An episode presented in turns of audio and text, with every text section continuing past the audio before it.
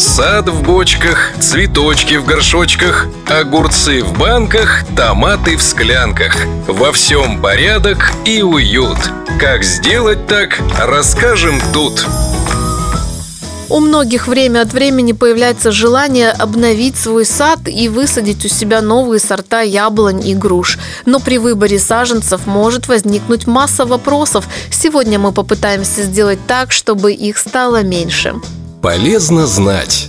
По срокам созревания все яблони и груши делятся на летние, осенние, зимние и позднезимние. Благодаря этому мы можем употреблять в пищу свежие яблоки и груши практически круглый год. Хороший совет. Требования к однолетним и двулетним саженцам разнятся. Обычно однолетние саженцы имеют неразветвленный ствол. Некоторые сорта, у которых генетически обусловлено сильное ветвление, закладывают крону в первый год. Для двулетних саженцев обязательно наличие заложенных веточек. Это так называемые разветвленные саженцы.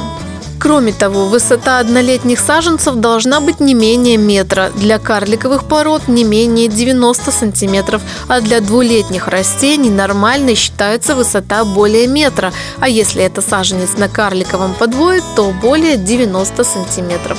Дельный совет – если вы задаетесь вопросом, какой саженец лучше перенесет пересадку на постоянное место жительства, однолетний, двулетний или может посадить дерево постарше, чтобы уже в первый год иметь урожай, на самом деле лучше всего приживаются однолетние и двулетние саженцы. Чем старше дерево, тем больше оно травмируется при выкопке и посадке. Ему нужно больше времени для акклиматизации и восстановления. Поэтому оптимально это должны быть одно или двулетние деревца с хорошо развитой корневой системой и кроной без видимых признаков подсыхания и повреждений. Кстати, полезно будет перечислить признаки здоровых саженцев. Практичный совет. Итак, хорошо развитое дерево может вырасти на изначально правильно выбранном саженце. Он должен быть прямым, допускается небольшое отклонение. Его кора должна быть гладкой, не морщинистой, не пересушенной, без серьезных повреждений. Почки должны быть живыми и находящимися в спящем состоянии. На коре не должно быть признаков заболеваний, например, некрозов, а также заломанных веток, трещин и глубоких царапин. Допускаются гладкие срезы в местах, где росли лишние веточки.